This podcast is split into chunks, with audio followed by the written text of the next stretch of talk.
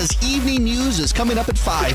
Between now and then, if there's a traffic red alert, breaking news, severe weather alerts, the WSB 24-hour breaking news center will not hesitate to break in. And we'll have more during Atlanta's evening news from 5 to 7. Depend on it. Sean Hannity. The new Sean Hannity Show. More behind-the-scenes information on breaking news and more bold, inspired solutions for America. Live from the Hill, our very own Jamie Dupree with the latest news from D.C.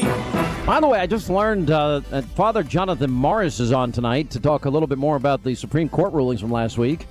He got spat on when he was apparently walking down the street. New York had its Gay Pride event, which is apparently, you've been to the parade. I've never been to it. How big is it? Oh, it's big. It's a big deal. It's like, how many people do you think we thousands. Talk? Thousands and thousands. People. So he got spat on by two people. Anyway, he'll tell us about that tonight. Anyway, it's Jamie Dupree, the most connected man in Washington, D.C. Sir, how are you? Hey, Sean. I got spit on one time when I was covering a story. Really? What happened? I was covering the Big Right to Life march here in D.C. and had a bunch of people spit at me from the sidelines. They didn't like reporters, I guess. Pro-life people? Yeah. Really? Uh-huh. You know, because I've seen over the years, you know, on the anniversary of Roe v. Wade, which is usually, in January, if I'm not mistaken? Yes, in the cold, yes. In the freezing cold. Freezing cold, but about most January people, 21st, you know, 22nd, yes. You have a pretty conservative group of Christian people that usually protest, and they usually are very peaceful. I'm kind of shocked. Stuff happens from time to time, I guess, you know? Yeah, it does. It's crazy. Well, is there more? I guess there's more fallout from all of this. You have a couple of things that I picked up on. You've got the Texas Attorney General saying that, hey, government workers can use their own religious beliefs and deny a license to people, marriage licenses. That's going to be probably an issue that's going to be challenging. You have a law professor that was in the New York Post over the weekend from the University of Illinois, Robin Fretwell Wilson, outlining scenarios where churches, synagogues, and mosques may be forced to participate sooner than later. I would think, look, I'm no legal expert, but I would just think that off the top of my head that churches... You know, it's like if anybody's had a friend who gets married in the Catholic Church, usually both parties have to be pretty much in the church in order to get married. You can't just sort of walk off the street and say, marry me. So I would think that on that, churches would have some, you know, insulation from all of this. But if they have a hall or a place that they rent out to people for receptions and things like that, that could be considered a public accommodation where they might have to be forced to rent it out to anybody who wants to rent it out, whether it's a straight couple or a gay couple. So there are a lot of different things at work here. I think it could be worse than that. I think they could literally, there's going to be a case brought to the court at some point, depending on the lineup of the court, liberal, conservative, et cetera, and then you never know about, liberals never deviate. They always toe the party line, but it's the so-called conservative appointees that seem to deviate the most. I could see a case where a church doesn't want to perform a gay wedding for religious purposes and the court go against them. I can see that day coming. Well, we'll see. I mean, obviously, anybody can bring a suit on anything and see if it runs up the chain of command and gets all the way to the U.S. Supreme Court. I would think that the Texas Attorney General, Ken Paxton, trying to say that, you know, that government employees can use their own beliefs to decide whether or not they want to do something. That's going to be challenged immediately. Oh, yeah. I would think there would be little time wasted on that. I don't know, you know, how quickly it gets done. We saw today there were three different states, two others along with Texas, that had sort of held back. Louisiana and Mississippi, those two today began issuing marriage licenses. Actually, in Texas, it's sort of a hodgepodge right now. Some counties are issuing marriage licenses, but some are not. So it's not the entire state that is not doing it. There are some areas where you can get them. It's mainly, you know, sort of the more liberal cities in those areas where the counties are moving ahead with it, and it's some of the more maybe red counties that are not doing it at this point in time. You know, look, I think that certainly for a lot of Republicans, we saw how much of a flashpoint. Just think back to the Indiana situation earlier this year with the religious freedom issue. And that didn't end that well for Governor Pence there in Indiana. And I don't know if that's a harbinger of where things go on this issue, but we saw even in a red state how difficult it was on that issue for a Republican governor. So we'll have to see what happens on this. But obviously, it was a big, big ruling on Friday that's had an impact not only generally, but in the Republican race for the White House as well. Did you see Catherine Herridge at Fox's report on this phone call between Clinton and Obama that was withheld from Congress? The contents of the call were withheld not because the information's classified, because the administration claims they represent internal deliberations about the 2012 terror assault. And the claim comes as Clinton also faces accusations after the Sidney Blumenthal hearing, and when he was being questioned last week, that, in fact, she withheld Benghazi-related emails from her private server. Well, obviously, there are some emails that showed up from Blumenthal, right, that she did not provide. That's correct. I mean, that's obviously been established at this point in time. Either she deleted them or thought she was not, you know, I'm not even going to try to answer for her, but it's straight out and clear that some emails have come from Blumenthal that did not come from her and her server. Now, I don't know if that puts any more heat on Speaker Boehner to try to take the next step to actually try to subpoena that server. They could have a House of Representatives vote on a resolution to do that. But certainly, I don't see Republicans dropping this at all. But then you get in the whole situation of can they actually compel her to turn that server over? I don't know. That's a quirky area of the law where I'm not sure whether or not they'll have the legal ability to do that. But certainly I think they feel, look, I think bottom line is when you talk to Republicans here in the halls of Congress, to a person, they don't believe that they got every email that they should have gotten from Hillary Clinton when she was the one figuring out which one should be deleted and which one should not. But the bottom line is, and it's the same in the Lois Lerner case. You know, we learned at the end of last week that, in fact, some of the information, the computer itself, was actually destroyed after it had been subpoenaed. Yeah, we have multiple examples with the IRS, with Lois Lerner and other things where there were subpoenas issued by the Congress, and then things happened afterward to either delete or not to produce that information. And yes. Correct me if I'm wrong. That why do I believe, as little citizen Sean Hannity, if I did it, that I'd be in jail right now? One would think that the government would not look too kindly on you doing something like that. Yes. And the only question is, would what you... a common theme of a complaint that is, and makes it all the more. Of an aggravation and ironic for lawmakers when they bring it up and they see that whether it's not only turning over information, right. Sean, I've done stories about how the IRS doesn't even apply its tax laws equally to their own employees. Yeah. And how many delinquent taxpayers work for the IRS? It's unreal. Yes, a number, yes. And now why do I believe the only question is that I'd be put in jail? The only question is if you would bail me out and put a file in the cake. Absolutely. And I could break out like these other two what guys. A story. What Shawshank a story. Redemption. I told everybody I didn't think it was going to end well. I mean, the fact that one guy survived. Well, at least it did. At least there was no innocent person. Yeah, it could have been bad. Yeah, it could have been very bad, yeah. Story after story about Bernie Sanders. Now, I go back. There was one moment where I said to you and pointed out Bernie Sanders had doubled his approval rating from 4% to 8%, and you mocked me.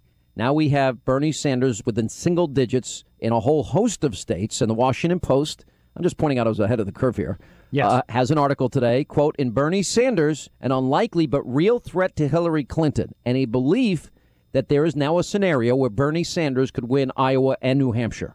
Look, I think the most devastating thing for the Clinton team right now would be to take him, to not take him seriously and not take his challenge seriously, in a sense what some believe they did 8 years ago with Barack Obama.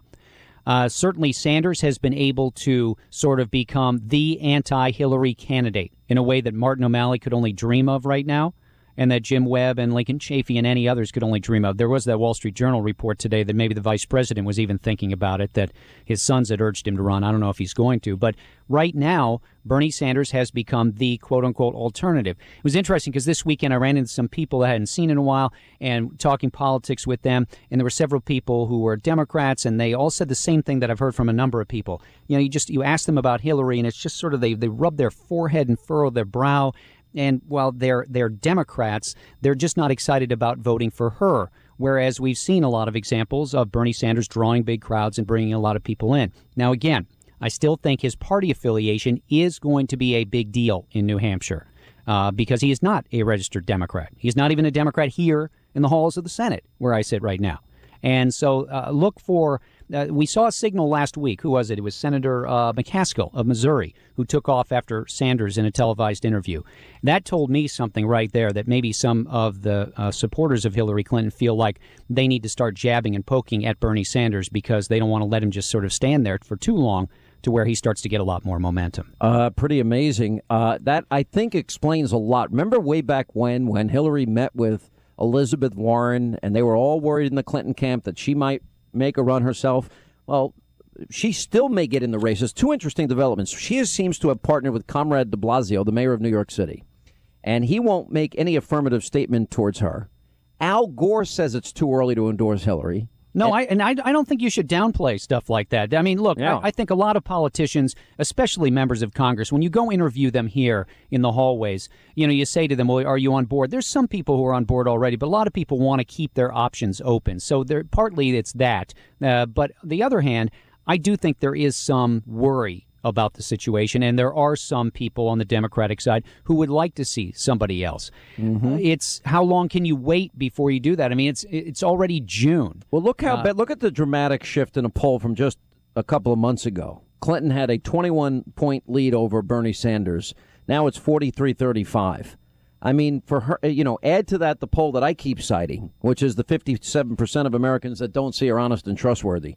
These and then you have the Wall Street Journal today, you know, will he run? Biden speculation is mounting. All of this points to a party that is not happy with her candidacy.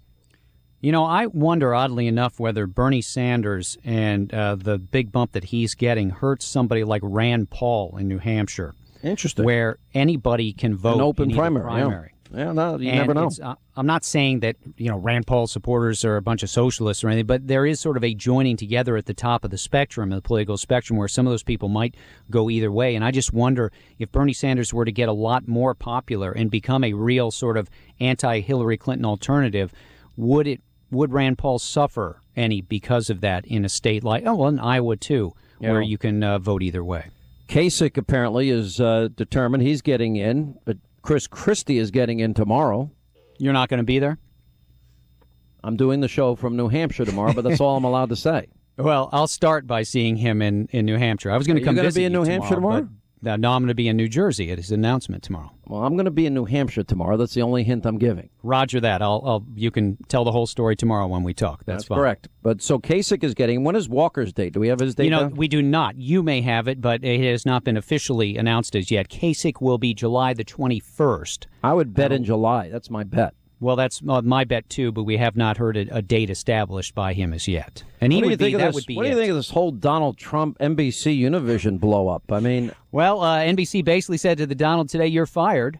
And Trump fired back with, you know, a statement labeling NBC, what was it, quote, weak and foolish. Right. What do you think Trump is going to say at the CNBC debate in Colorado in October? You think he's going to make any riff on who's the sponsor? I 100%, and I don't blame him. Look, here's the deal. Nobody has been down. I don't know anybody. Let me put it this way. I don't know if there is somebody that has been down to the border and covered the border more than I have.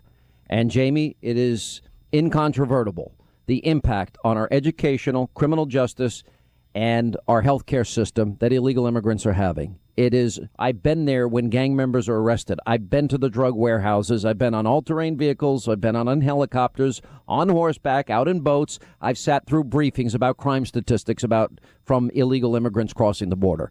I've seen the tunnels. I've seen it all. And I'm telling you, Trump is right. This is a massive problem on the American economy, period. Look, I think he's around for a while in this Republican race, and he could certainly cause some troubles for Republicans because, look, Donald Trump, he doesn't care what he says. I mean, in his mind, he's a straight shooter and a straight talker. Hey. In a sense, it's sort of what we've seen before from some other candidates who are very popular in a place especially like New Hampshire. But Trump obviously is a part showman, too. He's a businessman and a developer, but he also knows about getting media attention. And let me ask this question. Do we know, because Trump said we look like beggars in the Iranian nuclear talks. There was a report out today that the administration has flipped on the issue of inspections. Is there any truth to that? I haven't seen anything about that. There was some talk from members today that there would be an extension of time, that they wouldn't wrap things up tomorrow, that this would probably go into overtime. The parliament there voted that they were not going to allow inspections. So what part of this is not Kerry and Obama getting? I don't get it. What I don't get right now is the lack of drumbeat about it. I don't know how to interpret that, whether that means that they're near a deal and they've been keeping a lid on it or whether they're just going to need some extra time. Jamie Dupree, most connected man in Washington. You, thank you, sir. 800-941-SEAN. We have reaction to the Supreme Court decisions on health care and, of course, on the gay marriage debate. Coming up with Rick Santorum, we'll have a debate on these decisions also in the next hour. Hey, listen, if you're like me and you believe you should be able to defend yourself and your family and you're a law-abiding citizen and you just understand it's a dangerous world we live in today. Well, you know, I'm a proud member of the United States Concealed Carry Association, the USCCA. You've heard me talk about the special training package that they have made available exclusively to you, my listeners. Well, the good news is thousands of you have already taken advantage of the big discount that I was able to negotiate. But the urgent news is this special Hannity-only offer is now about to expire. So if you still have not reserved yours, do not wait any longer. They've set up a website just for you, defendfamily.com, and you can snag your personal copy of this life-saving package. When you do, you're going to get their 7 absolute best self-defense personal preparedness products. That includes their book, the best-selling book, Concealed Carry, Home Defense Fundamentals, 6 full-length DVDs packaged together, discounted 69% for just a few more days. So whether you like me and have been carrying concealed for years, or maybe you're shopping for your first firearm, you're going to want this. And like I told you, these training packages are selling out fast. So go to defendfamily.com. DefendFamily.com and get your 69% Hannity-only discount. DefendFamily.com. We'll continue. Sean Hannity. News 95.5 and AM 750. WSB. For the ones who work hard to ensure their crew can always go the extra mile, and the ones who get in early so everyone can go home on time, there's Granger, offering professional-grade supplies backed by product experts so you can quickly and easily find what you need. Plus, you can count on access to a committed team ready to go the extra mile for you. Call, click Granger.com, or just stop by. Granger, for the ones who get it done.